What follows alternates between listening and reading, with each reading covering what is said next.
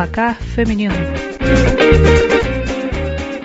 Fala pessoal, começando mais uma semana de placar feminino por aqui. E aí, Nina, tudo bem? Fala Guilherme, tudo certo? E aí, Juliana? Oi, Guilherme, oi, Nina.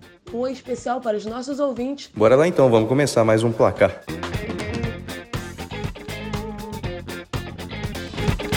Bom, vamos começar aqui com Champions League feminina. A gente começa falando pelo grupo A. O Barcelona segue com 100% de aproveitamento. Depois de vencer o Benfica, ganhou também do Frankfurt 3 a 1 nessa semana. Já o Benfica venceu o Rosengard pelo placar de 1 a 0 e assim o Barcelona tem 6, o Frankfurt e o Benfica tem 3 e o Rosengard é o lanterna, 100 pontos feitos no grupo A da Champions até aqui. Próxima rodada é só no dia 13 de dezembro agora, é, de todos os grupos da Champions League. No grupo B, o Lyon está com 6 pontos e o Brandt também está com 6. Polten e Slavia Praha ficaram 100 pontos pelo grupo B. E aí, falando dos jogos que aconteceram nessa semana, o Lyon venceu o Polten por 2 a 0 e o Brandt derrotou o Slavia Praha pelo placar de 1 a 0. Já no grupo C, o Bayern venceu o Paris Saint-Germain pelo placar de 1 a 0 e a Roma derrotou o Ajax 3 a 0. Roma e Bayern têm 4 pontos, o Ajax tem 3 e o Paris Saint-Germain é o lanterna, 100 pontos feitos até aqui. Por fim, no grupo D da Champions, o Hacken é o único que tem 6 pontos, 100% de aproveitamento. O Chelsea tem 4, o Real Madrid perdeu nessa rodada e tem 1 ponto, e o Paris FC não tem pontos até aqui. Nessa semana, o Hacken venceu o Real Madrid 2 a 1 e o Chelsea derrotou o Paris FC pelo placar de 4 a 1 Resultados então dessa semana de Champions League, que agora faz uma pausa, Nina, e volta só nos dias 13 e 14 de dezembro. É isso, a gente tem pausa para a data FIFA logo agora. É, a gente tem seleção brasileira entrando em campo, mas até agora também a gente não tem uma definição da CBF quanto à venda de ingressos. A gente já tem os locais, mas é, a gente viu como demorou, né? No masculino, no feminino isso costuma ser ainda mais demorado, então a gente depende da boa vontade da CBF para que a venda de ingressos aconteça. Mas falando um pouquinho de estaduais, o Cruzeiro foi campeão. Já já a Juliana conta pra gente quem foi o campeão aqui no Rio de Janeiro e como foi o jogo. Mas eu acho que é bom a gente falar de São Paulo, um campeonato mais estruturado, mais bem organizado, que dá maior premiação. A gente teve o primeiro jogo lá na Vila Belmiro, o Santos na casa do Santos. São Paulo venceu de 2 a 1, o mando era do São Paulo, é, enfrentando o Corinthians. Agora a decisão acontece na Neoquímica Arena nesse domingo. Promessa de recorde de público, expectativa de 40 e poucos é, mil torcedores presentes. É, vamos ver se o Corinthians, com o apoio do seu torcedor, consegue virar a partida e conquistar o título. Lembrando que o Corinthians já não é comandado por Arthur Elias.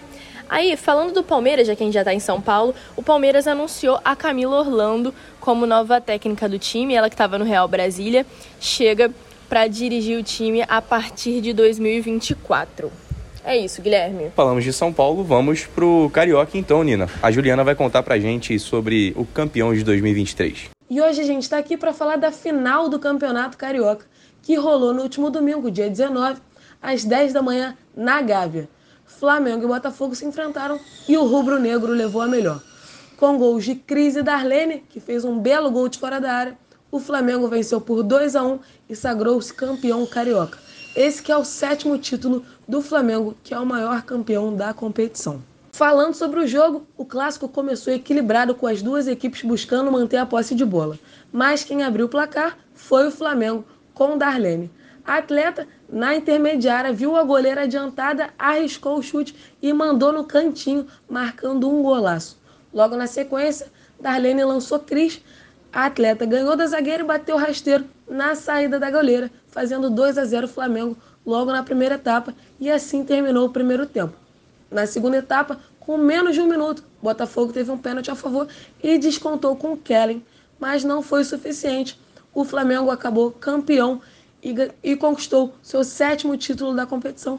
É o maior campeão. Destaques da semana. Bom, o destaque da semana vai, como eu já tinha falado antes, para os amistosos de novembro da seleção brasileira. No dia 30, a seleção enfrenta o Japão, 3 e 15. É... Esse, esse horário não faz o menor sentido. Na Neoquímica Arena. No dia 3 de dezembro, 11 horas, o Brasil enfrenta o Japão no Morumbi. Já no dia 6 de dezembro, às 6 horas, na Fonte Luminosa em Araraquara, a seleção brasileira enfrenta a Nicarágua. É, horários horríveis, é, sem planejamento nenhum, fica difícil a gente entender qual é o propósito da CBF, mas não surpreende, já que até no masculino é, eles estão fazendo a mesma coisa, então fica aí o destaque da semana. Na próxima semana, é, a gente vai ter, nos próximos dias, os jogos da seleção brasileira. Quando a gente gravar novamente esse placar, a gente já vai ter o resultado da primeira partida. Então é isso. Fechamos então, Nina. Semana que vem tem mais. Começo me despedindo da Juliana. Até semana que vem, Juliana. Um abraço, Nina e Guilherme. E um obrigado aos nossos ouvintes por estarem sempre aqui com a gente. E até a próxima. Valeu, Nina. Semana que vem a gente se encontra com muito mais. Tchau, tchau, gente. Até semana que vem.